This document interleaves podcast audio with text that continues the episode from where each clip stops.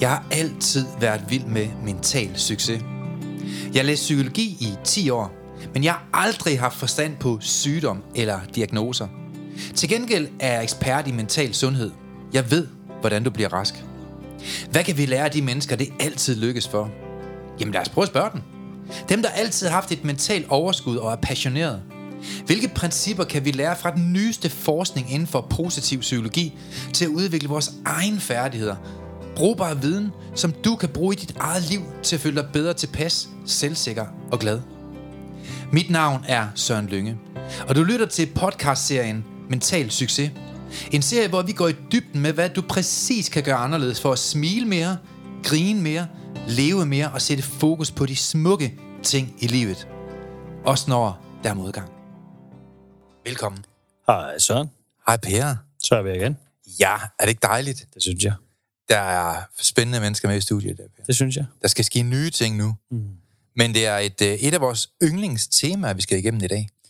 Ja, yndlings og yndlings, men øh, det er spændende. Jamen altså, jeg elsker jo at give folk værktøj omkring, ja. Ja. vi skal snakke om i dag. Det er rigtigt. Angst. Rigtig mange har angst. Dødsangst, og almindelig angst, og angst på alle mulige niveauer, som lidt holder os tilbage, Ja. hvor vi går rundt i det her fængsel, hvor vi ikke rigtig føler, at vi kan slippe ud, fordi tankerne, du ved, besætter, mm. og man har ikke den der mulighed for at leve og være fri, og bare nyde livet. Og det tænker jeg, det, det bliver rigtig godt. Og Per ham, vi skal snakke om i dag, han, er, han har faktisk været rigtig meget styret af angst. Det har faktisk været så voldsomt, at fra han var 9 år gammel til han var 17, der har hans angstanfald næsten hver aften. Det er sindssygt nok. Men øh, der kommer andre boller på suppen, fordi i dag så er han øh, kunstner. Mm-hmm. Han øh, lidt rapper, det ved jeg ikke, om man må sige, men R&B, kunstner i hvert fald, ja. Og han, øh, han har udgivet hans første sang, den, f- der fik han guld, Ja, det er sindssygt. og øh, den blev streamet over 8 millioner gange, ja. Ja. og alt hans musik er streamet over 20 millioner, Ja, det er sindssygt. og hans bedste sang 8,3 millioner. Og han har lavet over 200 shows, og så har jeg bare sådan lidt, øh, hvordan kan man gøre det, når man har angst? Jamen, det er sindssygt nok. Altså, hvad tænker du? Det er imponerende, synes jeg. Ja, ikke? Helt vildt. Fordi et eller andet sted, så, så, øh, så er vi jo vi er ude i en folkesygdom her. Mm. Vi er ude i en folkesygdom, hvor mange, mange flere mennesker går rundt med angst, end de selv ved af.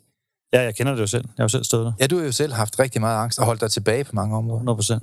Og jeg mener jo, at angst, det kommer på baggrund af stress. Mm. Og stress, det kommer på baggrund af bekymringer. Ja.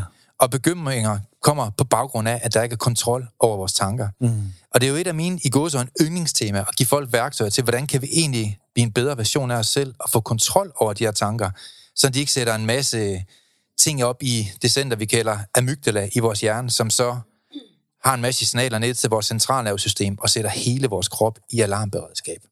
Så dør man jo nærmest flere år, før man går i graven, ikke? Jo, og det gør man. Desværre. Hvordan var det for dig, Per? Det var... Øh, det hindrede meget mit liv. Mm. Det var så slemt, så sidst, så kunne jeg ikke engang øh, gå ned og handle selv. Okay. Øh, og så begynder det at blive problem, når man ikke kan gå i Netto og handle ind til mad. Mm. Øh, så der... Jeg holdt mig indendør. Og det er jo ikke julemænd og drager, man ser. Nej, nej, det var... Hvad, hvad, hvad foregår der? Jamen altså, frygten var... Min frygt var, at når jeg skulle ned i Netto, det var, at jeg ville besvime ned i Netto. Mm. Øh, og jeg var alene i verden, og der er ikke nogen, der kunne hjælpe mig, hvis jeg stod ned. Og jeg troede ikke på, at nogen ville hjælpe mig. Øh, og det, det, rent logisk, hvis jeg fandt om i Netto for Ja. den, så ville de jo hjælpe mig. Det kan jeg jo godt se i dag. Mm. Men dengang i det, der var det jo så... Det første var, at jeg fik feber, når jeg stod der. Ja. Jeg fik svedtur. Jeg fik svært ved at trække vejret. Mm. øh, og følte ligesom, at der blev sløret syner og det ene og det andet. Øh, mega ubehageligt. Og så var man jo mega udkørt bagefter så også. Ja, det sætter sig jo i kroppen, ikke? Jo, for det var ikke kun der. Mm. Så var jeg også helt udkørt øh, ja, øh, hele dagen efter, og må gå hjem og sove, jeg ved ikke hvad, igen. Så når man endelig kom ud, Ja. Så var prisen for høj, synes man, i forhold til bare at sidde derhjemme og gemme sig. Ikke? Men prisen er også høj, bare at sidde og gemme sig. Men man kan jo sige, det er jo sjovt, fordi så kommer vi jo tilbage til det, jeg sagde i starten. Og det er det her med, at angst, det kommer oftest på grund af stress, mm. og stress kommer på grund af bekymringer. Ja. Og bekymringer er faktisk fremtidstanker. Tanker omkring ting, der endnu ikke er sket. Og man kan jo huske på, eller man bør huske på, at alle tanker, de er jo neutrale, indtil vi tillægger tanken en betydning eller en værdi. Og når vi værdisætter en tanke, så sker der jo det, at tanken bliver værdisat ud fra, hvad der er vigtigt for os. Mm. Og mange gange så mister man besindelsen omkring, hvad der er vigtigt og hvad der ikke er vigtigt. Så Yep. tillægger man de forkerte tanker en for stor betydning, og de sætter sig i kroppen og kan skabe sygdom. Jeg skal nok forklare senere, hvordan det kommer til at fungere sådan mere i praksis, og hvordan Ja. man kan undgå det. Ja, fordi det, jeg fandt ud af også, det var, at man ligesom gik bagud. ja. Altså i stedet for at tænke, at det var angsten, så mm. tænk over, det var det, du gjorde mig. Så gik du egentlig bagud, mm. Ja, og så fik styr på de indledende ting. ja. Og så, så til sidst, så den, røg den væk ud, den røg ud af ligningen, fordi der kom styr på de andre ting bagved. Og Mm. Ja. det synes jeg er spændende, at man kan at man nogle gange har for meget fokus på selve angsten Mm. i forhold til de andre ting. At hvis man har fået styr på dem, som du hjalp mig med, ja. så øh, fik jeg også styr på det. Og det vil jeg godt komme ind på i dag, fordi det svarer jo til, at man bygger et hus, så er der noget galt med skorstenen, og så øh, sætter man det forkerte sted, kan man sige. Ja. Altså man, man, man, bliver nødt som, man bliver nødt til, hvis der er flinger i skorstenen, så er det nok noget med fundamentet måske. Ja. Altså man bliver nødt til ligesom nogle gange at sige, okay, er der nogle ting her, jeg fundamentalt skal have lavet om?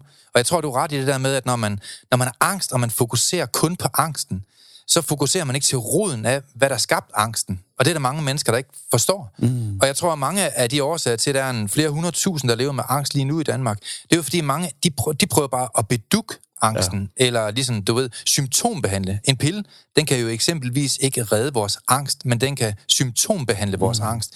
Den fjerner ikke sygdommen. Men sygdommen, det er jo noget, som vi selv kan være med til at fjerne igennem at lære at tænke anderledes. Og det kommer I til at lære i dag. Det bliver fedt. Ja, det bliver mega fedt. Men øh, vi har en flot fyr i studiet i dag, Per. Det må man sige. Ja, men nok om mig. Nej, det mente jeg ikke. Der er en, der er meget flottere. Og øh, ser virkelig sej ud. Vi har også Jessica med. Velkommen til Jessica. Mm. Tak, tak. Dejligt at se, at du også vil være med i dag. Yeah. Det er et privilegium. Og, øh, men Per, ham vi skal snakke om i dag, ham øh, mødtes vi, og der var en grund til, at du var svært imponeret over ham. Kan du ikke fortælle det, inden jeg præsenterer ham? Jo, det var, vi var ude til børnehjælpsdagen, Ja. og øh, der øh, blev spillet musik af en kunstner. Og øh, jeg, jeg var så imponeret over hans måde at gøre det på, fordi han kom helt ned i øjenhøjde med de unger her, Mm. øh, som er nogle børn, som har, har brug for, at de bliver set. Ja. Og der synes jeg, det var så imponerende, måden han kom ned, for at snakke med dem, for at danse imellem dem faktisk, Ja. og tage dem med i det, og totalt åben og imødekommende, og rigtig hjertevarm over for de her unger her. Mm. Og jeg synes simpelthen, jamen, jeg stod og smeltede lidt over hjørnet der. Ja, det gjorde jeg faktisk Øh, også. ja, jeg synes, det var så fedt. mega stort, det der. Ja, det var det. Øh, og, og jeg siger det også til, til Jessica bagefter, så jeg, jeg, det synes jeg, hold kæft for, han cool. Mm. Altså, det synes jeg bare var fedt. Og det der med, at vi er begyndt at få kunstnere med, nu har vi jo Lovestick med i sidste uge, ikke? Ja. øh, Lucas Graham. Ja. Og, og jeg tænker det her med at få kunstnere op, som er i øjenhøjde, som er mm. i niveau, og som tør at snakke om de svage sider i deres liv. Ja.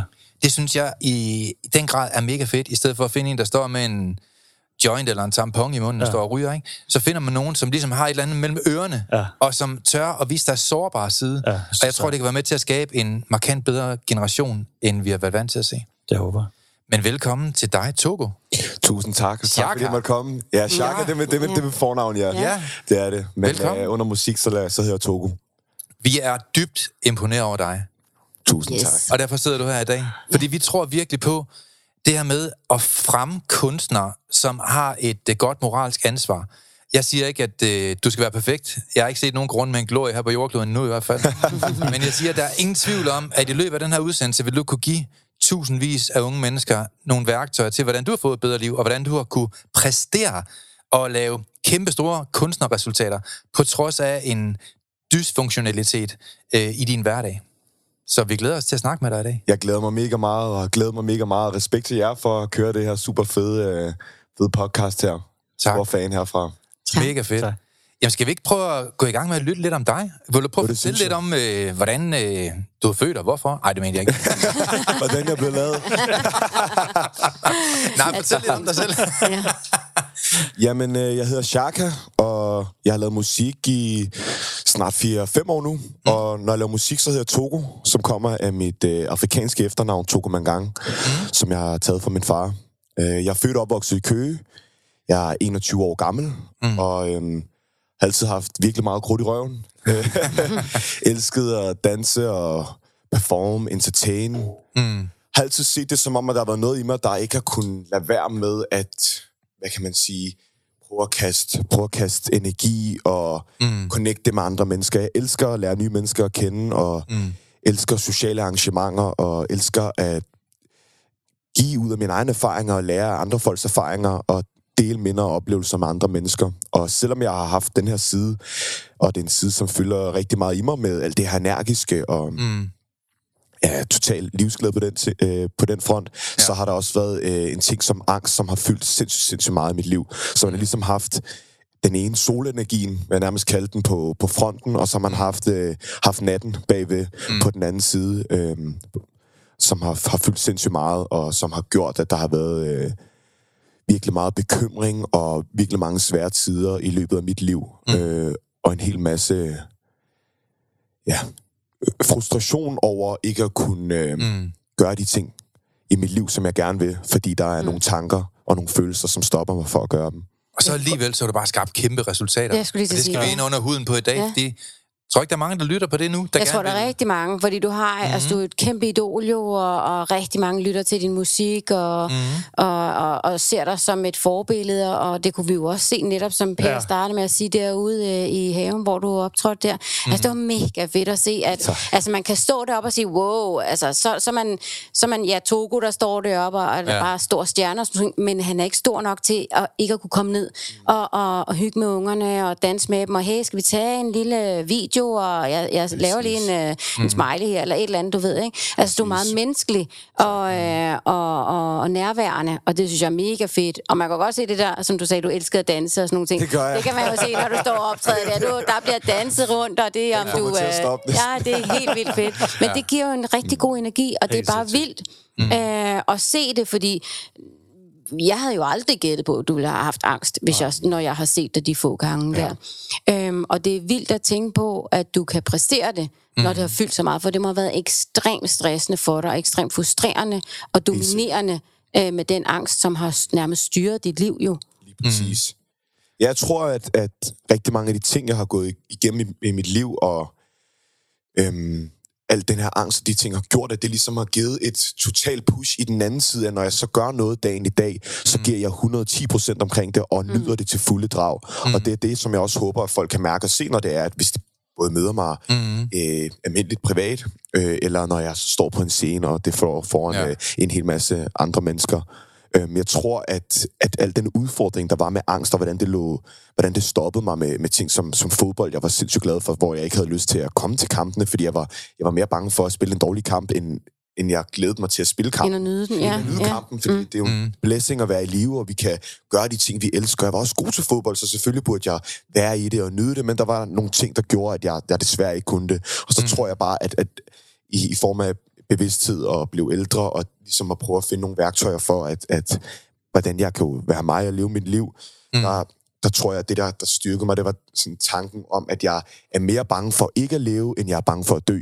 Mm. Altså, mm. hvis jeg en dag sidder 90 år gammel og kigger ud af et vindue og sidder og tænker på alle de ting, jeg kunne have gjort. Ja, ja. Tanken mm. om det, det, det frygter jeg endnu mere. Mm. Øh, også ligesom jeg, jeg, jeg også... Øh, jeg kan ikke særlig godt lide at flyve. Øhm, mm. Og det er jo også fordi, det er et kontroltab, at du er mm. deroppe. Du kan ikke bare ligesom, du kan ikke bare ligesom en bil, bare lige stoppe øh, sige, jeg har lige brug for break, og ud af bilen. Jeg skal være i flyet, ja. indtil at, at, at turen er færdig. Til den anden, der bestemmer, hvornår du er færdig. Ja, ja. Lige præcis. Og det er jo totalt mm. kontroltab. Øhm, ja.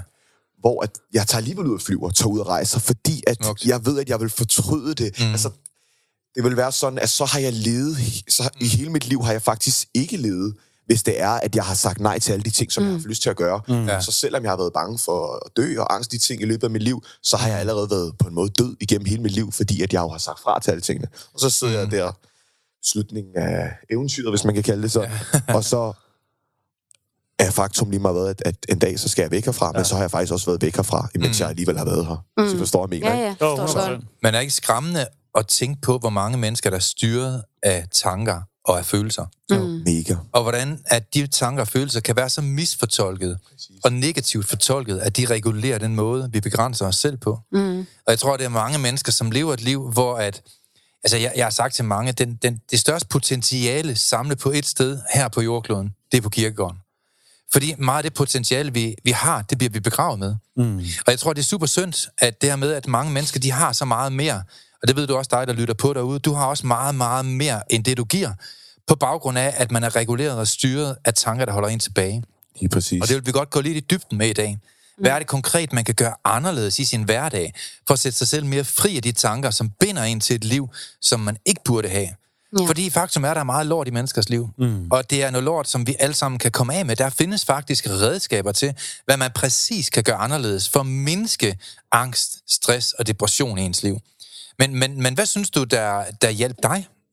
i dit liv? Sådan, øh... Jeg tænker også, øh, kan vi ikke spørge først, mm. hvor vi... Øh, hvor, hvor starter det henne? Altså, Ja, ja, hvor gammel er vi her? Og, Mm. Ja. Jeg oplevede det faktisk som om, at det var, jeg havde været på Barken eller i Tivoli, øhm, da jeg var omkring 8-9 år gammel.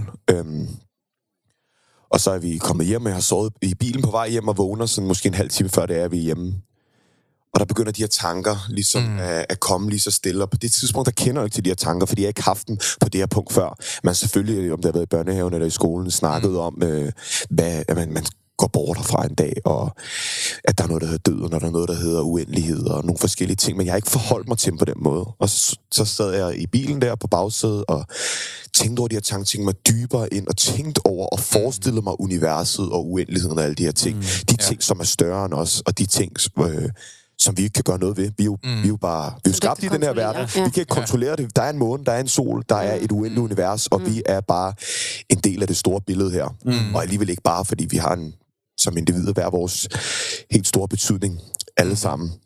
Men altså, de her tanker, de udviklede sig og blev til mere og mere, og så kom der den her totale frustration og, og samtidig bekymring om, mm. at øhm, på et eller andet tidspunkt, så dør man, og så er man i hvert fald efter mit, efter mit tanke dengang, er man væk i al uendelighed. Mm. Så man var sådan en ren logiske tanke omkring det. Mm. Og det kunne jeg slet ikke kapere eller forstå, og det var så abstrakt for mig, og det startede ligesom den første angstfølelse. Jeg kan bare huske, at jeg græd, og jeg græd, og jeg græd. Nå. Og mine øh, forældre, de forstod det ikke. Mm. Jeg nævnte det for dem, men de sådan, og det var som om, jeg nærmest havde forestillet mig som et rumskib ud i uendeligheden, og havde set begyndelsen og slutningen og det hele på en gang. Og det mm. triggede min hjerne fuldstændig. Mm. Så, så kom jeg til noget, øh, mm. noget læge og noget børnesyge og nogle forskellige ting. Og så forklarede jeg om de her ting, og havde faktisk prøvet at lave beregninger på døden og uendeligheden af de ting, og havde Okay, faktisk er også regnet virkelig- en, øh, altså, teorier ud omkring det, som faktisk var nogenlunde passende. Det lyder skørt, men jeg havde tegnet det og vist det og sådan noget. Mm. Og har så nu her senere hen fundet ud af, at nogle af de ting, jeg har regnet ud dengang, er faktisk noget, der minder om noget af det der Albert Einsteins øh, det der mm. øh, relativitetsteori. Jeg skulle lige til Ja, bare min børneforstand ja. med små tegninger og linjer, Ja, ja, for at sidde Men du og... har gået all in, all in Ja, ja, på jeg den der. gået, fordi jeg tænkte, det her, det, altså, det kan jeg ikke kontrollere, det her, det skal jeg kunne kontrollere. Ja. Men de sagde så, at jeg var alt for bevidst i forhold til min alder dengang, og det, det påvirkede mig jo så og gjorde, at, at jeg så ikke kunne nyde de ting, som jeg spillede fodbold på det daværende tidspunkt. Mm. Og det var sådan, at jeg nærmest kunne løbe rundt ude på banen imens, og så begyndte at tænke over de her ting. Mm. Kigge op på himlen en gang og blive afledt, og så sådan, fuck. Ja. Og det udviklede sig så til, at der senere hen kom øh, præstationsangst, mm. og der kom angst for, hvordan øh, meget fokus på mit udseende også, da jeg var yngre, at alt tøj skulle sidde perfekt, og hvornår er jeg perfekt, og mm. jeg var aldrig tilfreds med mig selv, og det påvirkede mega meget mit selvværd, og gjorde, at jeg ikke følte mig super meget værd, selvom min mm. selvtillid faktisk var rimelig høj. Altså, mm. sangen se mig nogle gange bare stå og danse og sådan noget, hvis det kom af sig selv, og mm. Øh, jeg følte også selv, at jeg var god til en masse ting, men mine forventninger var mega, mega høje.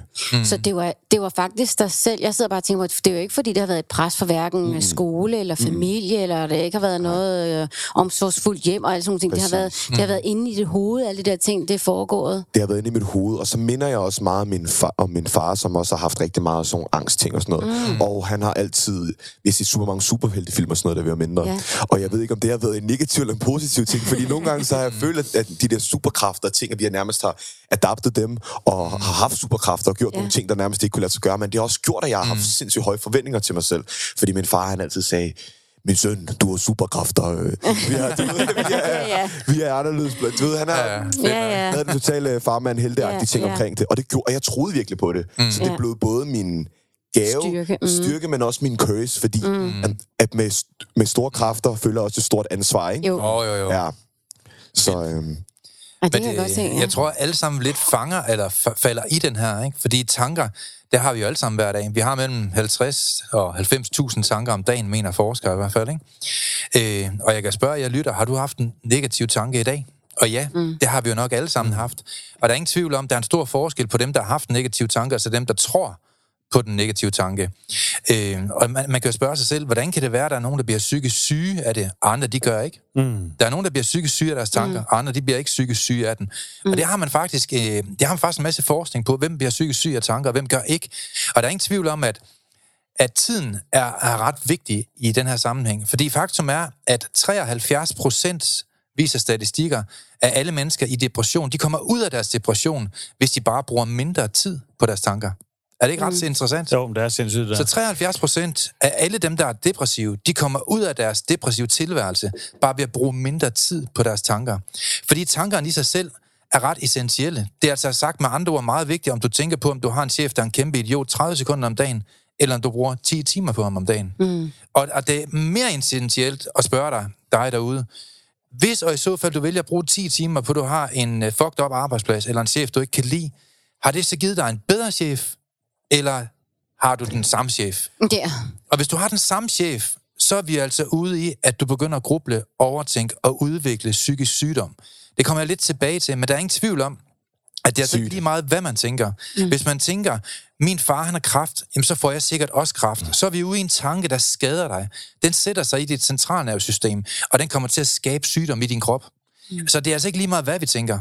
Og, og meget af det, der er med til at skabe psykisk sygdom, det er altså kvaliteten af vores tanker. Mm. Det er indholdet. I lyngemetoden, som jeg arbejder med til hverdag, der siger vi til alle vores klienter, du må tænke, hvad du vil. Det handler ikke om, hvad du tænker, men hvordan du tænker. Mm. Kan I følge mig? Helt klart. Så det er mere, hvordan man tænker omkring ting, end mere, hvad man tænker. Du må godt tænke, om du får kraft. Brug du gerne 10 sekunder på det. Gider mere for kraft? Nej, det gør jeg nok ikke. Nå, fint, så behøver du ikke bruge mere tid mm, på det. Mm. Men hvis du tænker over, jamen, hvis nu jeg får kraft, så må jeg nok hellere gå ind og læse på internet omkring kraft, og det er jo forfærdeligt. Hvad vil der egentlig ske, når jeg får mm. kraft? Lige pludselig, så har du haft så destruktive tanker. Og det, der er vigtigt at forstå, det er, din hjerne kan ikke skelne mellem fiktion og virkelighed. Så hvis du sidder og bilder dig selv ind, du får kraft, eller du snart dør, så tænker hjernen, jamen dør vi. Ja, for hjernen, den ved jo ikke, dens virkelighedsopfattelse, det er den, du giver den. Og hjernen kan ikke skelne mellem fiktion og virkelighed. Så mange gange, så kan vi præsentere en virkelighed, som er negativt fortolket, og som sætter virkelighed i gåseøjne i vores hjerne. Og så handler det meget om fortolkning. Når man fortolker ting negativt, så sætter det altså spor og sygdom i vores krop. Det kan vi komme lidt tilbage til. Og det er det, der tit sker, og der er altså værktøjer til, hvad man kan gøre anderledes. Det skal vi nok komme ind på. Helt klart, det er også i forhold til det, du siger, så der er nogle af de der ting, hvis man virkelig lader en tanke fylde, og lader en tanke blive til virkelighed, og ikke bare være en tanke, som bare mm. passerer, så Ja. kan nogle af de her ting også gå hen og blive en selvopfyldende profeti. Mm. Så at selvfølgelig kan man have tanker og være nervøs, om det er en eksamen eller en fodboldkamp, og tænke, nej, hvad nu hvis jeg ikke gør det godt i dag? Nå, mm. Det tænker du en gang, og så videre fra det, eller du virkelig så forestiller du dig scenarie af, hvor dårligt du spiller, eller hvor mm. dårligt din eksamen går, så ender det muligvis med at blive, og i mange sammenhæng faktisk, at blive en dårlig kamp eller en dårlig eksamen, og blive den her selvopfyldende profeti, hvor mm. at man selv gør det til virkelighed. Mm. Så det har aldrig sket, hvis du ikke selv havde gået ind i det og gjort det til mm. scenariet. Mm. Men der kan man så vente den om, fordi hvis du kan gøre det med noget negativt, så prøv at forestille dig, hvordan det man kan gøre med positivt. Lige ikke? præcis. Altså, øh, jeg tænker så, i stedet for det der med at tale negativt til sin, eller tænke negativt, hvis man har overskuddet og prøver at øve sig i det der med at tænke positivt. Mm. Tal positivt til dig selv, og være positiv, og, og have positive tanker, mm. fordi det netop styrker, ikke, så meget, ikke bare af sindet, men også hele, altså fysikken, for jeg kunne forestille mig også, at når du har været så pladet af angst, mm. det må også gå ind og fysisk påvirke. Lige Tænker, man må præcis. være mega træt, og Ikke, man kan blive Altså, lidt altså- helt, man kan blive syg af det også. Ja. Altså, det kan man. Man kan også, hvis man, hvis man skubber det til siden og ikke bearbejder det, og det så vil kroppen altid finde sin måde at regulere på. Ja. Ja. Det kan være, at man bliver syg en hel uge, eller altså det, det påvirker det hele. Men mm. det er rigtig interessant, det du siger i forhold til, at, at hvis man kan påvirke sig selv så negativt, at det bliver til virkelighed, så kan man også påvirke sig selv så positivt, at det bliver mm. til virkelighed. Og det tror jeg har været en af de helt store faktorer for, hvordan at jeg har fået min karriere og mine ting til at, at lykkes og fungere, og nogle gange øh, gøre nogle ting, hvor at, hvor måske så nogle af mine venner, eller nogle jeg kender, så nej, det kan det, kan det lykkes, kan det lade sig gøre, men fordi jeg har troet så meget på det, så, så kan det lykkes. Mm. Øhm, fedt. Ja, så det er der også en, en nu snakker vi om det der med, jeg snakker om det der med superkraft tidligere, men det kan nærmest blive som en superkraft Ja, af, ja. at hvis man virkelig tror på ting, og, og indlever den følelse, manifesterer det, så kan man gøre stort set alt til virkelighed. Det, det, det er øh, lidt sjovt, det der, fordi hvis vi tænker på Lovestick sidst, det der med, hvor han snakker om den der film The Secret, mm. og det der med visionen, de laver egentlig som band, hvor de skulle sidde om tre år. Mm. Der sidder de For, og for, snakker jeg, om... jeg tænker lige på en ting, for jeg, der kan jo godt sidde nogle øh, øh, lytter derude, der ikke har set The Secret. Ja. Kan man sådan meget kort lige fortælle sådan, øh, hvad Jeg har er- ikke set The hvad- Secret, hvad, tror jeg. Hvad er handlingen Loven i om det? tiltrækning. Det er en film, der handler Law om om tiltrækning. Ja. Ja, Law of Attraction. Mm-hmm. Det er i hvert fald den film, der repræsenterer den filosofi mest. Ja. Så ja, den er Og der er også den der bog, der er også den bog om Den det der. samme. Ja, Ja, den er også, det- der skrev ja. Ja. Og Men, jeg det, men det er netop det der med, og det er jo lidt øh, det, vi også arbejder med her, det der med at have en vision. Mm. Jeg kan huske, nu er, det, nu er det ikke, fordi jeg skal nævne huset hver gang, men øh, jeg kommer ud til... sent. Ja, det gør jeg lige nu, ikke? Men jeg kommer ud til Søren en gang, og han siger til mig, jamen, øh, hvad er din drømme? Så siger jeg, jeg godt tænke mig, jeg vil gerne bo i det her hus. Øh, jamen, hænger et billede op af et hus, hvor han siger, og jeg tænker sådan lidt, "Nå, men jeg hænger et billede op af en lille hvid villa. Mm. Mm. Og så, men at, der, da jeg gør det dengang, så siger han, det kommer aldrig til at ske, det her. Så Mm. siger han, det kommer til at ske. Hør du efter, hvad jeg siger, så kommer det til at ske. Mm. Og det er jo så også ske, kan man sige. I dag har du et Gør du, som jeg siger? hus. Ja. Ja, ja. hør efter, hvad jeg siger, så skal det nok lykkes. Ja, ja, ja. Og det, har, jo- det gjorde jeg jo så, kan man Ja. sige. Ja. Men Og nu det har står du jo- i lort til halsen. Nej. Men det er jo igen det der, det, det er en vision, man sætter op, og det der, man arbejder hen imod noget. Mm. Hvis man så sætter en masse ting, der er positive, mm. det, det er ligesom det der med at sætte en masse billeder op og også bevæge sig hen imod dem også, mm. så bevæger du dig jo hen imod ting, der er gode i stedet for. Mm. Og det er jo det, jeg har brugt rigtig meget af det der. Netop med, at det er gode ting, man bevæger, sig hen imod. Så når tankerne kører dig ud af, og så får øh, kanaliseret det hen i noget, der er positivt for en, i stedet for negativt, mm. ikke? Men i forhold til det at være supermenneske, så kan vi bare tage ham, vi snakker om med Lovestick. Han lavede en Ironman på Anaxis. David, er det David Goggins, eller hvad? Ja. Ej, det er... Han er også vild i hvert fald. Ja, han er også sindssygt. Hvad ja, han hedder ham der var- der? Det var, Kendte jeg navnet? Ja, jeg har også glemt navnet. Det må vi lige vi må lige skrive navnet, men, men man kan jo google det, hvis man... øh, Er det dansker? En dansker? Ja, dansker. Men det har, var det ikke ham, der var var det med ikke til sidste arrangement? Han skal da lave en... Øh... Åh, oh, nej, nej. Det var... Nu, nu sidder vi bare og gætter. Men ja, det var en fyr, som ved faktisk lavede en, øh, en, en øh, hvad hedder det? øh, Iron Man. Iron Man på Antarktis. Nå, men det er den der film. Er det... Ja, der er De har lavet en film om omkring det. dokumentar omkring ham. Ja, ja. Fordi de sagde, Og det var at ret det var vildt. umuligt at gøre. Ja. Det kunne simpelthen ikke lade sig gøre. Ja. Øh, og han, han brød jo alle regler i kraft af, at du skal løbe øh, 42 km. Mm. Det kan man fysisk umuligt ikke gøre, fordi der er så meget sne. Men der er ikke nogen, der forhindrer ham i at, lige at rydde sneen 200 meter, og så løber han bare frem og tilbage 200 meter, 42 km i alt, ikke? Så, Mm. så han fandt jo en måde, hvor igennem... Fordi han troede på det. Ja, ja. Og det gjorde ham jo et eller andet sted til et supermenneske.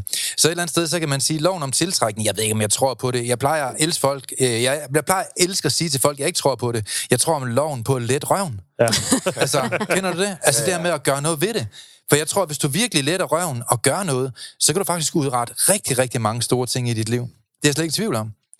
Ja, og det, er jo- det var også det det, er du, du, du sagde her. Altså, Præcis. Men jeg tror på, jeg tror virkelig meget på, på tankens kraft, og så både i negativ forstand, men is, især også i positiv Mm. forstand, fordi med alting, så findes der også modsætninger. Og det er også derfor, jeg tror på sådan noget, man kan blive rask også af at have det godt. Ja, altså, at det kan kurere sygdomme og alle mulige mm. forskellige ting. Og det er både psy- psykiske lidelser, men det er også af, af sygdomme, som, mm. som sætter sig i kroppen Ja. fysisk. Mm. Ja. Øh, fordi et klart eksempel er, hvis du kan blive syg af depression, miste håret af depression mm. og stress af, af, ja, du kan blive fysisk syg af det, så selvfølgelig kan du også godt blive rask af at have det godt. Mm. Det er jo, der er en modsætning til alt, der findes. Ja.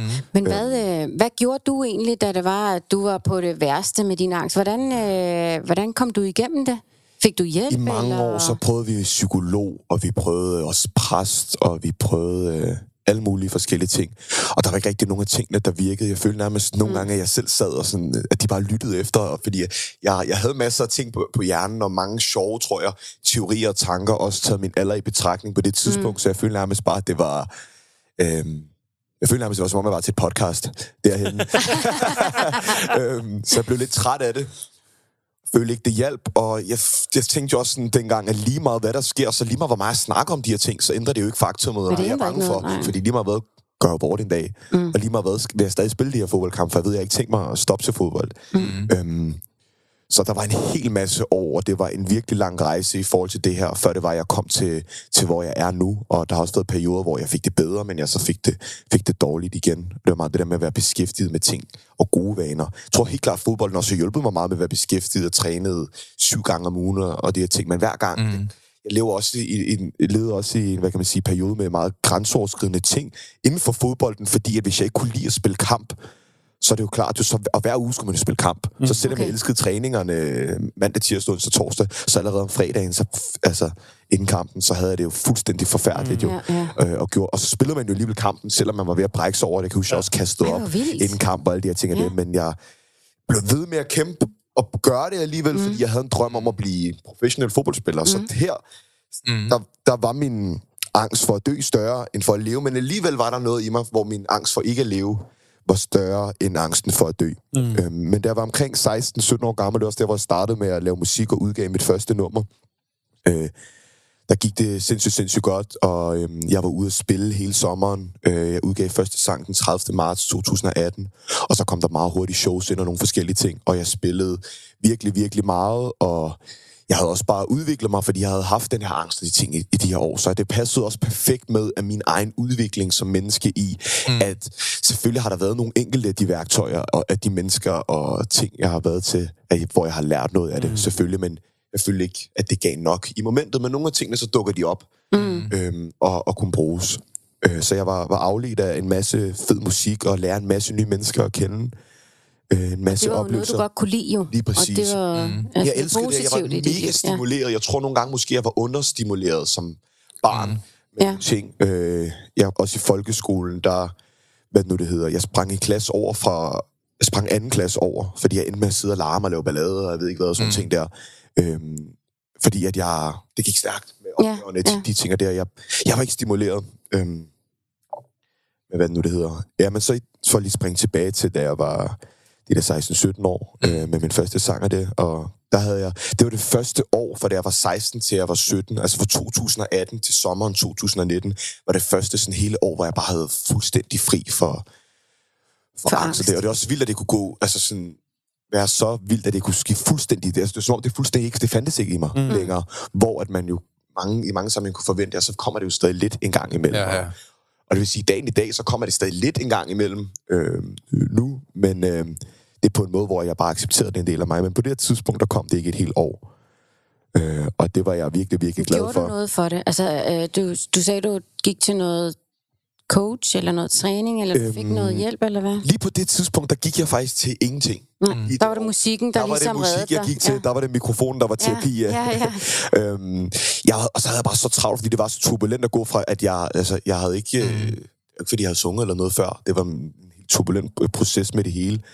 Og sangen kom ud, og så, så gik det så godt, at man kunne næsten ikke selv følge med. Så det gjorde. Nej. faktisk også, at fordi at jeg, mm. jeg havde også fokuseret øh, og holdt min angst til siden, så gjorde det faktisk, at jeg endte ud i en periode, hvor jeg faktisk slet ikke mærkede noget som helst. Mm. Så det første sådan 4-5 måneder, der havde det sindssygt og var total stimulans. Mm. Så endte det med, at jeg kottede min angst så meget væk, fordi nu havde jeg muligheden for at gøre det. Mm. Så sådan, ah, væk med det.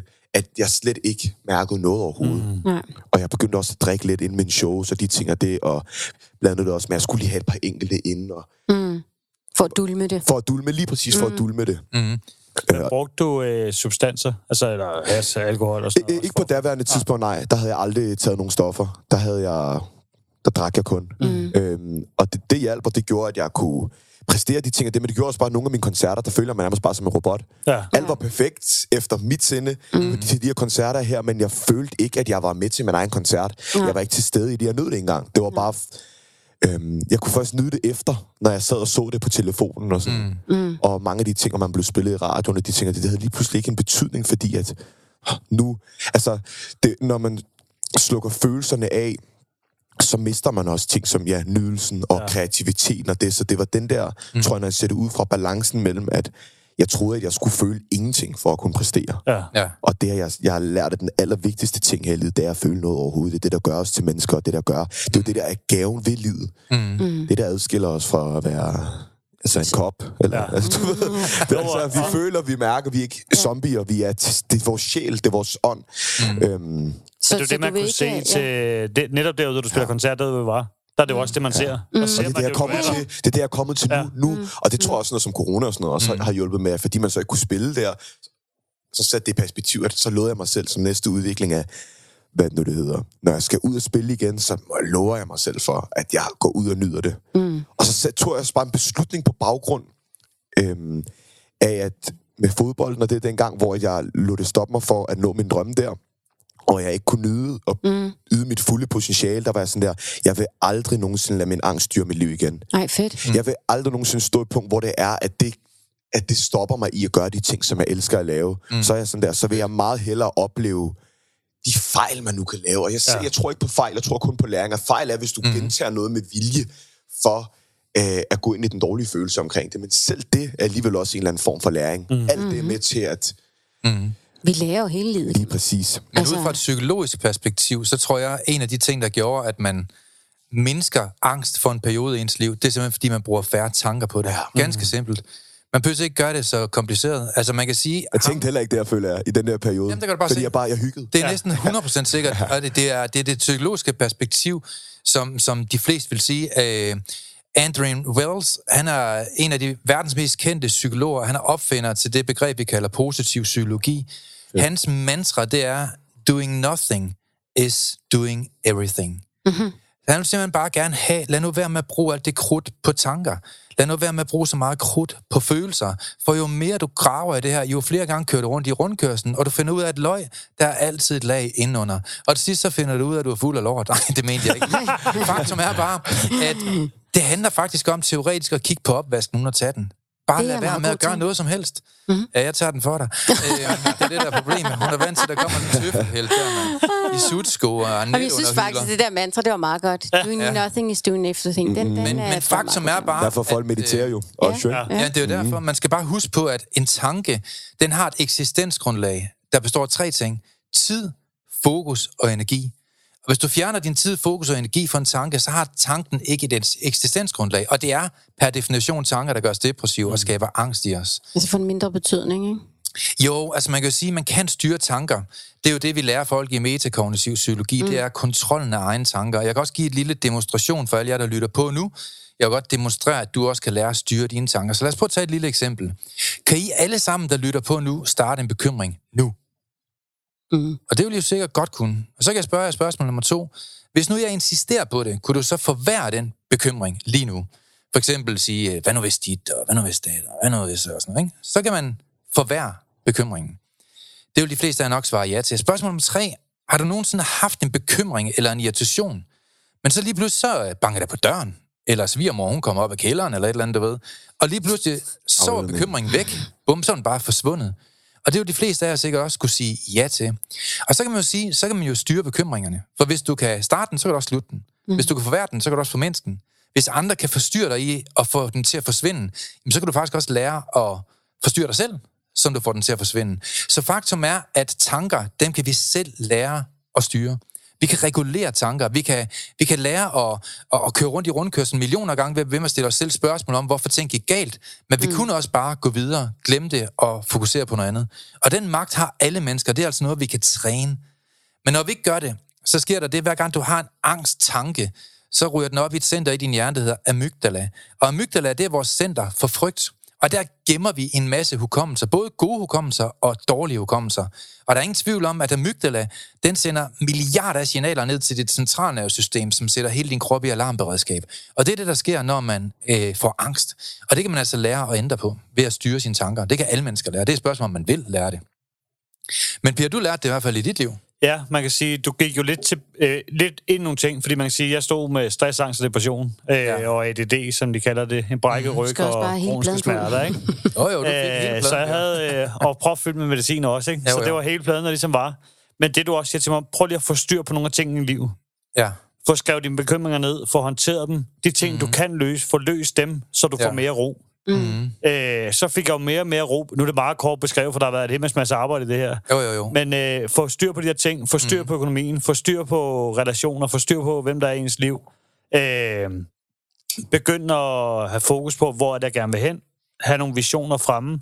Og så var det jo meget det der med ligesom at få, øh, hvad kan man sige, øh, hvordan skal jeg forklare det? Opdelingen af det få lavet handlingsplan på det, hvis man kan sige det sådan et sted. Meget, meget godt, ja. Mm. Ja, og så få fyldt okay. nogle øh, ting ind, der egentlig gavnede mig. Ja. Jeg begyndte at lave nogle morgenrutiner med at mm. meditere, med at gå tur, mm. med at bade i koldt vand, mm. øh, saunapose. Altså alle mulige ting, som mm. egentlig fik ro i nervesystemet, fik ro i kroppen igen. Ja. Så når jeg havde haft en lang periode, hvor det amygdala har mm. spasset fuldstændig ud, og mm. det hele kører rundt, så var der jo totalt stress i systemet. Og det skal lige siges, Per han gik jo for 46 piller om dagen til ingenting. Mm. Og Per gik jo fra at have super mange smerter på en skala fra 1 til 10 op på en 8-9 stykker, ja. til stort set ingen smerter at have. Kun ved tankens kraft, kan ja. man sige. Mm. Så man kan sige, at uh, man kan simpelthen lære at ændre de her parametre i sit liv. Og det er også derfor, jeg plejer at sige, jeg ved godt, det er lidt flab at sige, nu siger jeg det alligevel, men 90% af dem, der er i psykiatrien, de er ikke syge i min verden. De har bare et livsstilsproblem. Mm. Og hvis du får styr på de ting, du rent faktisk kan få styr på, det der er inden for din kontrol, så vil du opleve, at du også kan komme til at styre dine tanker, og dermed kan du helbrede dig selv. Ja, fordi man kan jo sige, at jeg har jo intet problem. Altså, du kan jo stå og snakke til et foredrag. Altså, ja. starten er kommet ud, der må Søren ikke engang tage et billede af mig. Nej. Jeg, må ikke, jeg gad dårligt at stamme, der må ikke komme nogen ind, når jeg kommer sådan noget. Mm. Øh, Vildt. Til at jeg egentlig står og snakker på foredrag nu, ikke? Og er ja. med til at undervise på Zoom. Mm. Øh, og det er jo egentlig hvad kan man sige, når der ligesom er kommet styr på alt det andet, mm. og ro i alt det her andet. Jeg ved også, jeg ved, hvad jeg kan gøre nu. Hvis det begynder at stresse lidt i systemet, så ved jeg, okay, så kan jeg gå ud og gå en tur. Mm. Så kan jeg bade. Når man ligesom har øvet de her ting. Og... Jeg skulle til at sige, men det er også fordi, du har øvet det. Det er fordi, ja. du har fået redskaberne til det. Nu sagde ja. du det selv, Søren, det der med, at der er rigtig, mm. rigtig mange i psykiatrien, som bare altså, sidder fast og ikke ja. rigtig kommer videre. Men, mm. men det er jo også, mange får ikke den rigtige hjælp. Fordi at det der med at bare sidde og snakke og snakke og snakke, det er måske ikke altid det fedeste. Eller mm. det er ikke det, der får dem videre. Men redskaberne til det, som du har brugt nogle mm. redskaber, og Per har brugt nogle mm. redskaber. Altså det er det der med at, at vide, hvad skal præcis. man egentlig gøre? Mm. Og forebyggelsen. Ja, ja lige præcis. Og, og hvordan skal man så takle det bagefter? Præcis. Eller hvis det kom? Fordi nu sagde du selv der, at fra du var 9 til 16-17 år, øh, eller 16 år, der havde mm. du ekstremt angst. Og så ja. havde du øh, lige nogle år, hvor du havde det rigtig, rigtig godt. Fordi ja. du blev, øh, altså du, var, du lavede noget, du, du godt kunne lide. Du lavede musik, og du var lige glad, præcis. og alle de der ting. Men så sker der jo faktisk det, at du får en tragisk uh, hændelse, at din far han dør. Lige præcis, ja.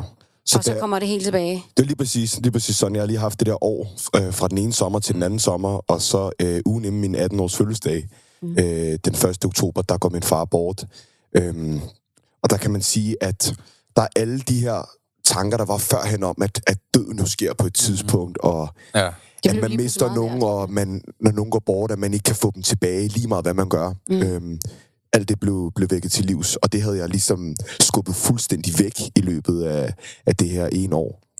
Øhm, så derfor så ramte det mig bare fuldstændig. Og jeg havde altid haft en forestilling om, fordi når man har angst og de ting, så forestiller man sig ofte, eller jeg gjorde i hvert fald, og forestillede mig øh, altid de værste ting, der kunne mm. ske. Så mm. den her situation havde jeg allerede forestillet mig tusindvis af gange ja. i forvejen. Øhm, der altid forestillet mig, at jeg ville være på en vis måde, hvis mine forældre gik bort, eller min far ja. gik bort, eller mor gik bort. Mm. Jeg ville blive iskold, og jeg ville blive altså en bølle, eller blive helt skør på en eller anden måde der. Men mm. jeg blev bare så lille, lille bitte, da det skete, og ja. al min angst kom bare forstærket gang tusind. Det må være øhm, forfærdeligt. Ja, og samtidig i total choktilstand omkring det, og var sådan, jeg var nærmest, øh, jeg vil næsten sige, at jeg var performende nærmest i den tid, fordi min familie kom fra Paris ind, og min søster var der jo, og min mor og min kæreste, og mm. jeg var med hele tiden med et stort smil på mm. alligevel, men havde det totalt forfærdeligt, fordi jeg prøvede mm. at være der for, for alle andre omkring mig. Så mm. selv i den her tid, der havde jeg heller ikke plads til at lytte til mig selv og passe på mig selv. Mm. Men nogle gange, for mig har det også hjulpet, og nogle gange tage tage den der maske på, så tage det i bid over sit, fordi ja. nogle gange kan man have så mange følelser i kroppen, at det kan være mm. utilstrækkeligt at kapere mm. på det tidspunkt.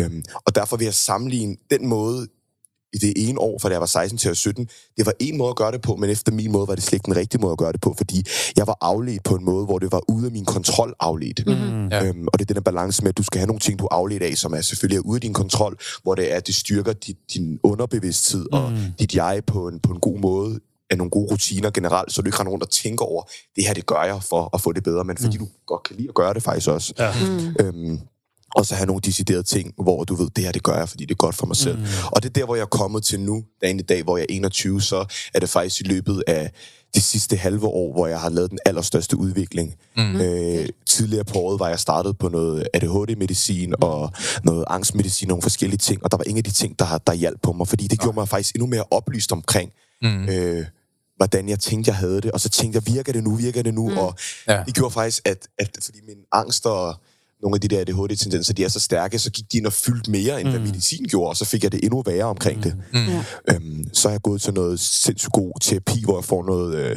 noget kropsmassage samtidig med, at man snakker om øh, psyken, og hvad er forbundet med det her. Når du har ondt her, så er det fordi, du er alt for bekymret. Mm. Du, øh, du tager for meget ansvar, eller når du har ondt her, så er det fordi, du spænder mm. op i maven og bliver stresset.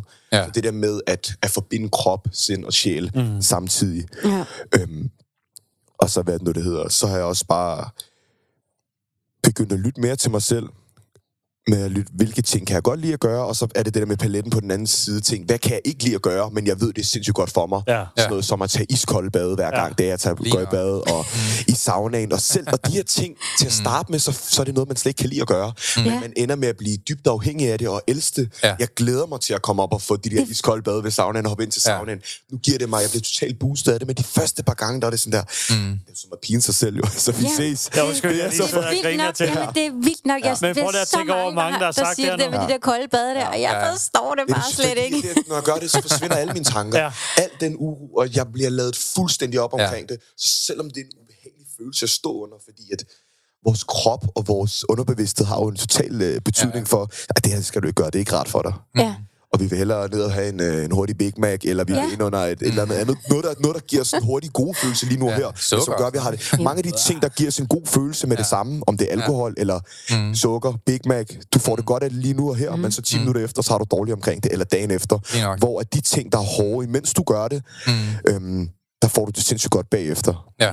Ja. Og der er jeg jo rigtig glad for det der med, at man siger, at, at værktøj, mentale værktøjer hjælper dig faktisk bedre end medicinen, ikke? gjorde det, det hjalp mig markant meget bedre. Og jeg har ikke haft et, øh, et angstanfald øh, de sidste halve år. Jamen, der er det bare Det er flot. jeg Ja, tror og, men, og så er det også, nu ved du, hvordan du skal takle det, hvis det kommer. Ja.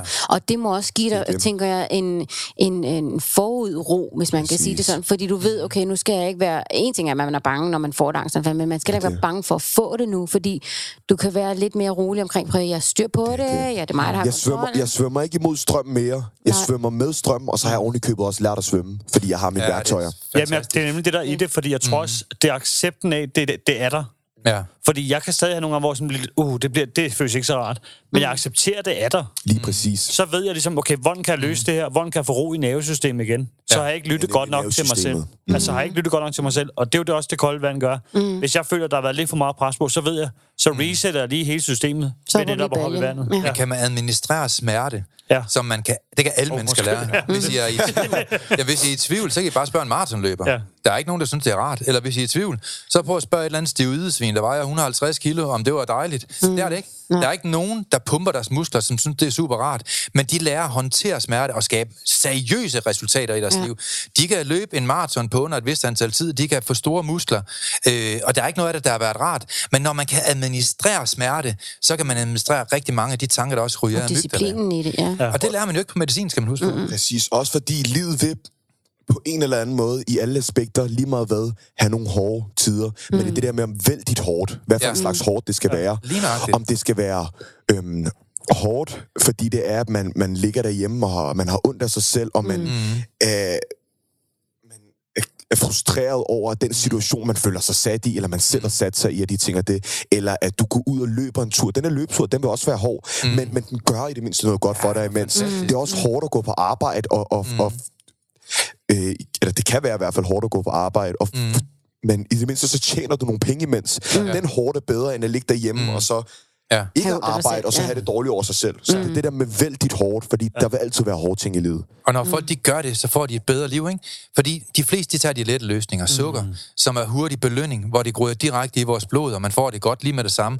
Men der er så den der følelse af fortrydelse bagefter, ikke? Mm, Eller tag en pille eksempelvis. Der er mange, der tager Adderall, som er jo øh, som er pillen. Altså, der, Adderall, eller hvad hedder ja, ja, det hedder Ad- Adderall. A-D-D-E-R-A-L-L. Øh, det er faktisk det stof, som, som øh, laver ADHD-medicin. Og det består af noradrenalin, som gør os opmærksomme. Det gør, at vi føler os mere opmærksomme. Det gør, at vi får et hormon, som producerer øh, stressfyldte situationer, som vi kan kontrollere bedre. Ja. Og øh, så består det også af dopamin, som motiverer os og gør, at vi søger belønning. Og de to ting til sammen, det er det, der er de kemikalier, som er i det her, den her pille, vi kalder ADHD-medicin. Øh, og kombinationen, det gør, at det bliver lettere at koncentrere sig længere tid ad gangen. Men problemet ved ADHD-medicin er enormt stor. Det er jo, at øh, og det, det, er, det er ud fra deres øh, egen pak, jeg sidder og læser op her. Øh, der er manglende appetit, tør mund, problemer med at sove, mavesmerter, forstoppelse, kvalme, vægttab, angst, svimmelhed, hallucinationer, depression, øh, sløret syn, alvorlige allergiske reaktioner, muskelnedbrydning, træthed, depression, hudlidelser, humør, irrita- ja, man bliver irritabel, hjerneskade. Der står en dag i pakken, at man skal ringe 112, hvis øh, ting går galt. Så man kan sige, at den hurtige belønning er for nogle mennesker bare at æde en pille. Mm. Men det skal ikke frigive en for at ændre deres livsstil. Det skal ikke frigive en for at blive klogere på, hvordan kan jeg bearbejde mine tanker og skabe et bedre liv for mig selv. Fordi det der med at altid tage den hurtige løsning, æde mere sukker, eller mm. sidde hjemme i sofaen og blive fed, det er selvfølgelig tilfredsstillende, men det kræver noget selvdisciplin og let røven og, mm. og gøre noget anderledes. Men jeg tror, at dem af jer derude, som, som vælger at gøre noget anderledes, I vil få et markant bedre liv. Alle kan få et bedre liv ved at... Jamen, det handler man jo bliver også om... ikke? gladere. Man bliver også gladere, når man selv yder noget for at få et fedt resultat. Mm. Altså, du, for kan godt, du kan godt købe dig til, til happiness et eller andet sted, ikke? Mm. men det er da bare meget federe, når man selv har ydet for det. Men så man ved, man selv, ja, og man ved, man selv har lagt mm. blod, sved og tårer i, eller knoklet for det, eller Ja. alle de der ting. Det giver bare en større værdi for en. Præcis. Og så er der også det der med at tage et skridt ad gangen, fordi Ja. jeg kan huske, da jeg, havde det, da jeg var meget øh, stresset på et tidspunkt, og du snakker også om til at starte med, at det der med stress påvirker angst. Og hver gang jeg er i min stressede periode har taget mig for mange ting i mine hænder, så kommer min angst Ja. altid en lille bitte smule tilbage. Mm. Øhm, så har jeg ledet efter en, en tango om at acceptere eller eksekvere. Og det vil sige, at lad os, hvis du sammenligner det med, at at man er en, der tænker meget ting, og man bliver stresset over, over små Mm. ting. Lad os sige, at jeg, fyld- det fylder mit hoved af, at der ikke er ryddet op på mit værelse. Mm. Lad os sige det. Så enten accepterer jeg, at der ikke er ryddet op på mit værelse, og siger du, at det gør jeg i morgen, jeg lader det fuldstændig komme væk fra mig. Ja. Ellers så eksekverer jeg og rydder op på mit værelse med det samme. I stedet for at ligge i min seng, Og du er tror jeg hiver det væk, ja, og så sidder jeg alligevel i 3-4 timer og tænker, skulle jeg nu rydde op på mit værelse, eller ej? Ja. Så faktisk, så ikke nok med, at jeg ikke får ryddet op på mit værelse, mm. så, så stresser jeg også mig selv med tanken Ja, om det imens. Og spilde Ja, ja, Så du gør begge ting på én gang. Du, du rydder op på dit værelse inde i dit hoved, men, men du får alligevel Ja. ikke ryddet op, så du får dobbelt op på det. Så virkelig det der med at leve efter, at virkelig få eksekveret på det, eller fuldstændig acceptere, når du tager beslutninger omkring det. Ja. Det her, det, det, det er til i morgen, eller det er på et andet tidspunkt. Det tror jeg, det er rigtig vigtigt. Mm. Uden tvivl. Ja. Ja. At handle i stedet for at tænke. Ja, det er jo også Generelt. det, du siger. Det, det sagde så jo faktisk også til mig. mange gange, ikke? Jeg kan huske, han siger til mig, mm. hvis du bruger fem minutter på at tænke på noget, Per, så vasker du op fem minutter. Og det er lige præcis skal det. handle. Ja, men det begyndte jeg jo at indføre ja, også. ja. Ja. At indføre rigtig meget det der, i stedet for at sidde og tænke, fordi jeg overtænker alt. Jeg over... Altså, jeg, havde, jeg skulle til at sige, at jeg gennemknæppe alle tanker i hovedet, men det havde jeg, for at sige det som det er. Ja. Øh, men så begyndte jeg at gøre det der, og det, mm. og det virker helt åndssvagt, det der med fem minutters opvask i hænderne. Mm. Men det virker helt sindssygt godt. Ja. Mm. Og så begyndte jeg at føre det over i andre ting også. Ja. I stedet for at man netop sidder og kører i tanken, og sidder og supper rundt i tankerne hele tiden, mm. så handle på det også. Præcis. Og der er også nogle ting, jeg kunne... Altså, da jeg var, følte, jeg havde meget stress i kroppen, og meget uro, og meget angst af de ting, og det, der, kunne, og der, der blev jeg anbefalet at meditere. Mm. Men på daværende tidspunkt, der havde jeg så meget uro i kroppen, at meditere, ja. det var som, altså... Mm. Som, Umuligt. Øh, det var som tortur. Fuldstændig. Ja. Det var fuldstændig umuligt. Milliarder Hvor så af tanker. startede lige præcis milliarder af tanker. De gjorde det bare 10.000 gange værre, mm. fordi at det fik mig bare til at eksplodere endnu mere. Mm. Dagen i dag, der kan jeg godt meditere, og det kommer af, at jeg startede med at gøre nogle andre former for meditation, mm. som er aktiv meditere. Gå ud og gå en tur Ja. Mm. øh, løbe en tur. Mm. Øhm, for nogen kan det være tegn. Det kunne være ja. at sidde og skrive nogle tekster, bare få tankerne ud. Mm. Skrive tusind ord ned, og bare være det første, der kommer på dit Ja. ja. mm.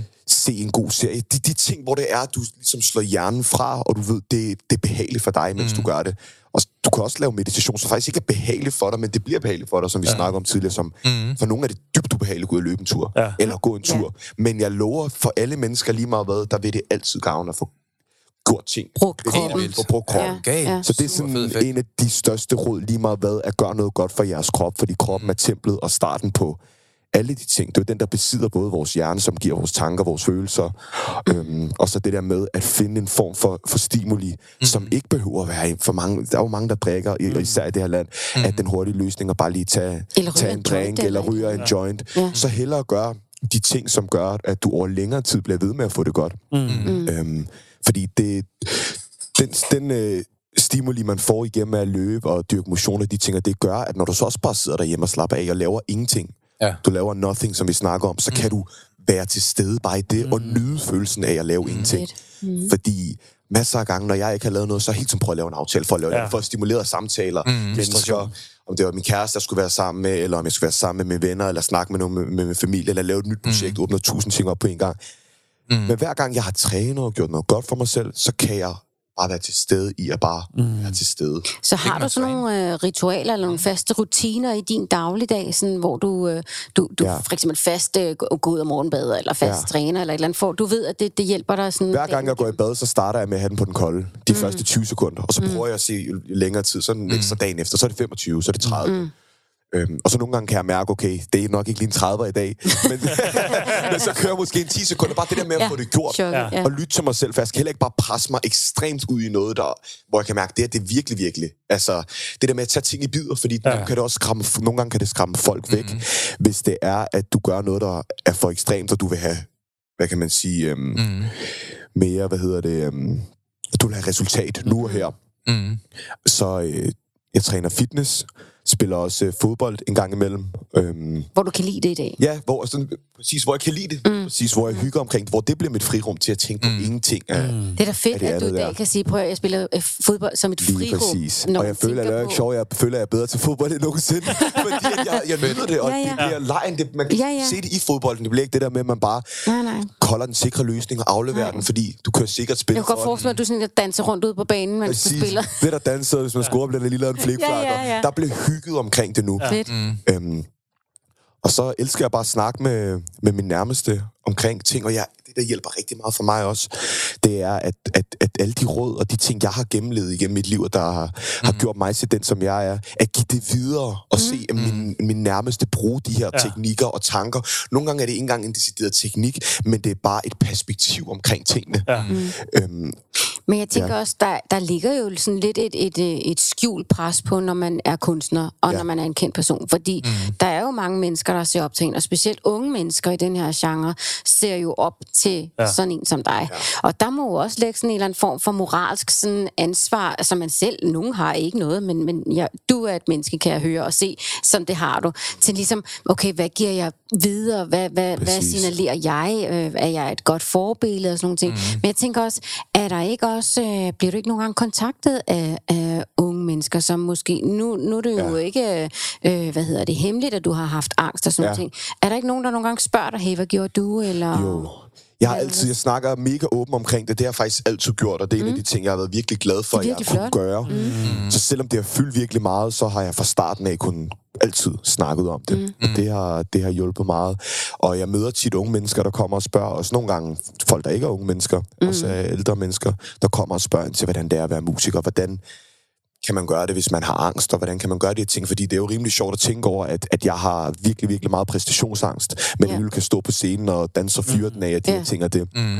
Og det er det der med at finde en glæde i sit liv og en tanke, et, og sætte et frø i sit hoved om noget, der mm. fylder og er endnu stærkere end den her angst her, der overskygger den, mm. der gør, at hvis så bliver angsten lille, lille bitte. Du kan træde på den og trampe på den mm. og kaste kasten og Kvæsten, den ud, ja. hvis du finder noget, der motiverer dig og gør dig, mm. øhm, gør dig glad. Jeg tror, det der er sket i dit liv, det er, at man, man ændrer sin frygttolerance, når man begynder at arbejde med sig selv. Ja. Og man kan sige, at øh, den her måde, man kan forandre sig på, det er, at man begynder at acceptere frygten på et andet niveau mm. igennem nye erfaringer. Og det lærer os i hjernen.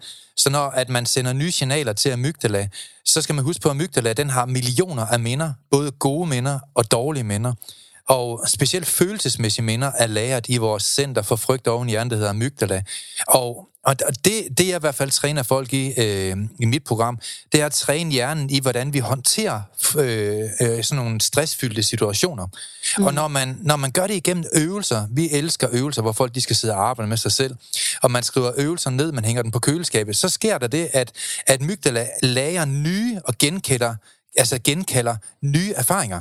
Og de nye erfaringer, de kan skabe nye oplevelser i ens liv og en ny hverdag. Så man kan simpelthen, man kan simpelthen ændre de her kemiske reaktioner i hjernen, fortolke ting anderledes og få en bedre erfaring med, hvordan man håndterer frygt, og dermed så bliver frygten ikke så farlig. Tolerancen forandrer sig, og derigennem kan man leve, man kan træne sig at leve et liv uden frygt. Mm, det er vildt smukt. Ja. Det er super, super smukt, og, Og det tror jeg, det. der, jeg tror jeg, der er rigtig, rigtig mange, der ikke øh, ved. At Jamen kan. altså, øh, dit nervesystem har jo en masse viden, som kommer fra din hjerne, og øh, der er ingen tvivl om, at de her værktøjer, som vi arbejder med til hverdag, de, øh, de, de træner folk i at håndtere stressfyldte situationer. Det er det metakognitive psykologi, det handler om. Men- Men, og det er super smart, og, og det virker for alle mennesker, som gider. Ja, men jo, men faktum det- er, der er ikke ret mange, der gider arbejde med Ja. sig selv. Nej, og så er det også, når du er syg. Altså, er du helt drænet? Det må I, både du, Togo og Per også vide, I har været Ja. ja. igennem. Så er man helt drænet. Altså, mm. hvor er overskud til lige ja. at Ja. sige, hey, øh, jeg har brug for hjælp. Og, og, så, og Præcis. det første, man gør, når man er syg i dag, det er at ringe til sin læge, ikke? Ja. Og hvad skulle Ja. lægen gøre?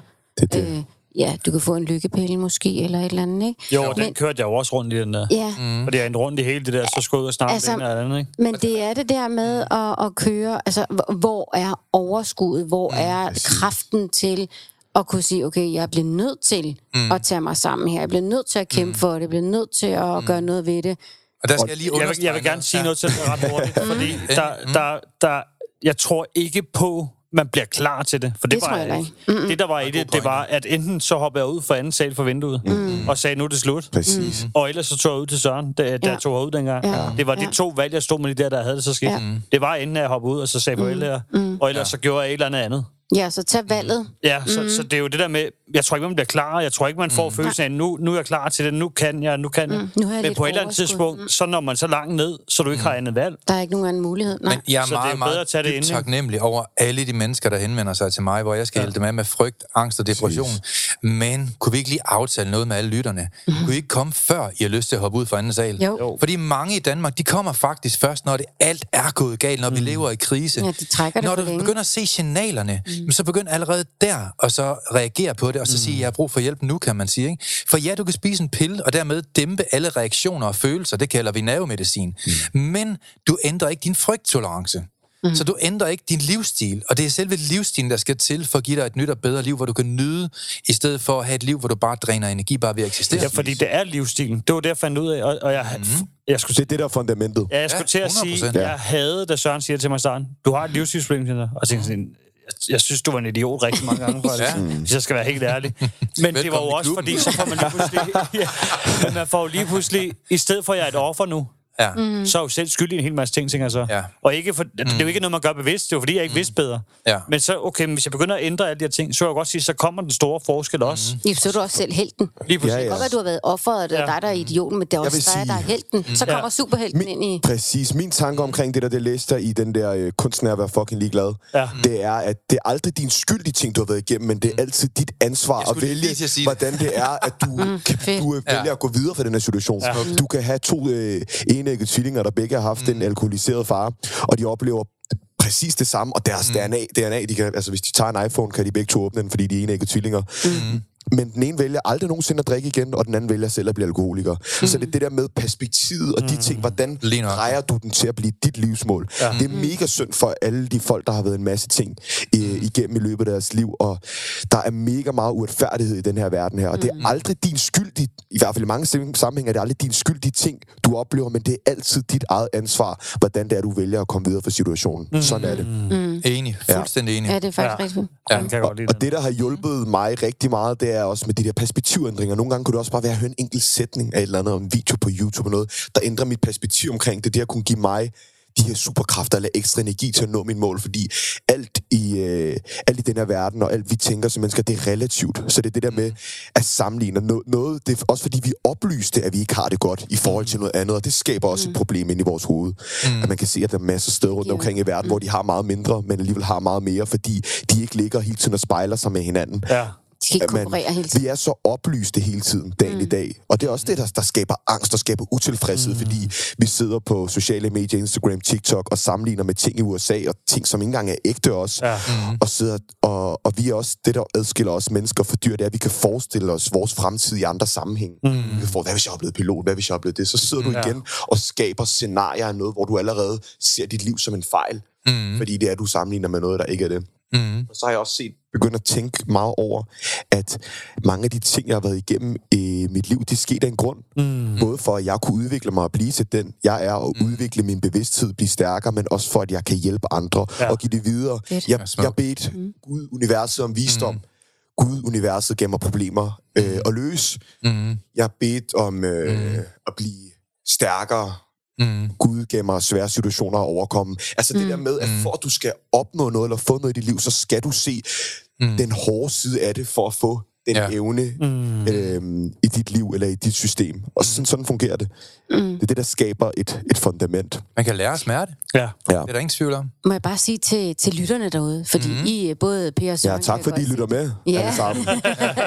Men må jeg bare sige til alle sammen derude, det er fedt at se dig, uh, Tove, når du sidder, fordi når du snakker, uh, måske kan man høre det lidt derude, Ja. ja. at lyden måske hopper lidt en gang, fordi du er meget passioneret. Ja, Ja, altså helt dit kropssprog, man kan bare se det der, ej, du har bare, du har bare så meget, du bare kan fortælle så meget, Ja, ja. Og, man, og, og, jeg vil ønske, I kunne se det, jer der sidder ja. og hører derude, fordi det, det er faktisk fedt at se på, at når du taler, at du taler med passion, og du taler med iver, og det er bare sådan, det hele det kører på det, man kan bare se, hvor, Ja, ja, det gør noget, det, det gør noget." det, det gør Og det er fedt at se, øh, så mm. det vil jeg bare lige sige, Ja. ja. fordi det synes jeg faktisk er meget fedt, Ja, og det er det, det viser fedt. igen også, at du, øh, du siger noget, og du er glad, og du... Øh, du man Det kan, betyder, det vi snakker om, betyder rigtig, rigtig kan meget for mig. Og det er også ting, jeg tit render rundt. Hvis man møder mig, der er mange, der bliver overrasket, når de møder mig første gang, fordi mm. så kan musikken være én ting, og det kan være fest og farver, og noget kan virke overfladisk, og noget kan virke... Det er jo op til, hvad, hvad, hvad folk selv tænker, når det er, de hører mm. med musik. Øhm, Men der er et menneske men, bag. de, men der er 100% lige præcis, der er, et, mm. der er et menneske bag, og jeg elsker dybe samtaler, jeg elsker at snakke om, hvem vi er, hvorfor vi er, som vi er, hvordan mm. vi kan blive en bedre version af os selv, hvordan den energi, jeg kommer ind med et rum, kan være med til at, at påvirke dig og din mm. energi. Mm. Det er for mig den, mit livsmission og min største legacy, det er, at jeg skal have mødt så mange mennesker som muligt, eller have givet så meget af god energi ud som muligt, der kan blive ved med at florere rundt i det her univers, når jeg en dag ikke er her længere. Det er Ja. en fed tanke, ja. Smukt.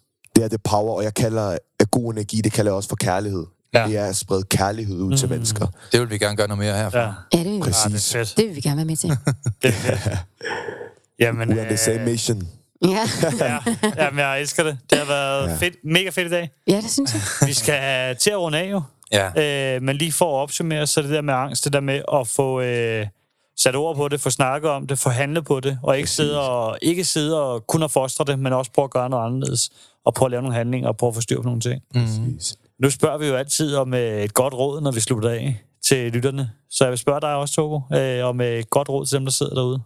Et godt råd er, at I skal se jeres krop som et bord med tre ben. Der er kroppen, der er sjælen, og så er der tankerne, sindet. Og hvis et af de her ben her, de falder af, så falder hele bordet. Mm. Så have styr på alle de her tre ting. Mm. Gør nogle gode ting for jeres krop, der gør, at I føler bedre i egen krop. De ting, som, som styrker jer rent underbevidst.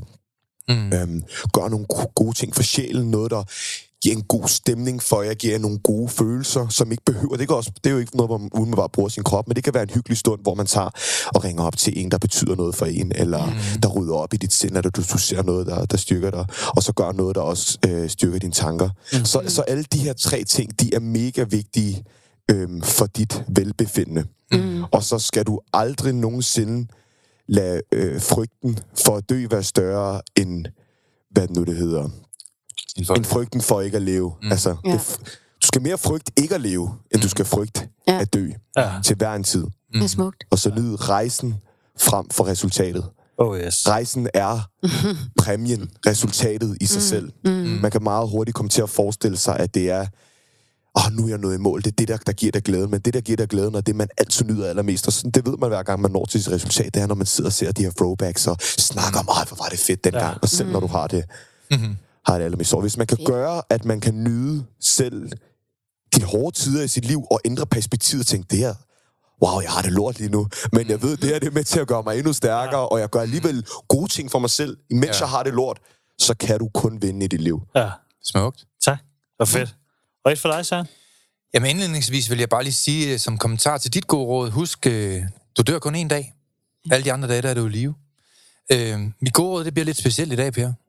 Nå. Det er lidt anderledes. Og der vil jeg sige, at øh, din hjerne, den vejer cirka 1,5 kilo. Din hjerne består af 80% vand, og den er koblet til dit nervesystem. Og din hjerne, det er en high-speed data til aktion i dit liv. Din hjerne, den er bygget op af milliarder af neuroner, og øh, de sender signaler til din krop hver dag, milliarder af gange i sekundet. Og det er de neuronerne, der får dig til at tænke, der får dig til at beslutte, der får dig til at se, der får dig til at lytte, der får dig til at forestille dig ting. Men det, der er vigtigt, og mit gode råd i dag, det er, at du kan træne dine neuroner, og derigennem ændre, hvem du er. Mm. Så hvis du som menneske derude nu oplever at have en verden og et perspektiv på verden, hvor der er for meget frygt i dit liv, for mange bekymringer i dit liv, så kan du altså lære at træne det væk og ændre, hvem du er. Mm. Og hvis du har lyst, vi elsker at være konkret her i Mental Succes podcast, så har vi leje masser af hoteller, øh, konferencelokaler i hele Danmark. Så hver måned besøger vi alle store byer, hvor vi gratis kommer ud og giver de her værktøjer fuldstændig kvitterfrit for dig. Så hvis du har lyst, så gå ind på Tigo I form af et foredrag. i form af et foredrag, mm. ja. Mm. Hvor du kommer ud og lytter. Vi giver dig en lille gratis bog, når du kommer. Og når du kommer, så øh, har vi lejet de fedeste konferencelokaler, hvor der er masser af positive mennesker. Vi har også lejet cirkusbygning, vi har også lejet operan. Vi kommer til at holde foredrag for over 6.400 mennesker næste år. Så kom ind og vildt. bliv en del af det fællesskab. Der er ikke en masse plat reklame, der er ingenting. Der er bare levering af kognitive værktøjer til at give dig et bedre liv, som du kan ændre de milliarder af neuroner, du har, som du kan begynde at se anderledes, mere positivt og mere smukt på dit liv. Det var mit gode råd. Mm. Yes. Smukt. Jamen, øh, Så Tigo.dk, Tigo.dk. Ja. så vil vi mødes igen og se hinanden live. Og hvem ved, måske får vi lukket Togo med en dag. Togo til Tigo. Ja, Togo til Tigo. Togo til Tigo.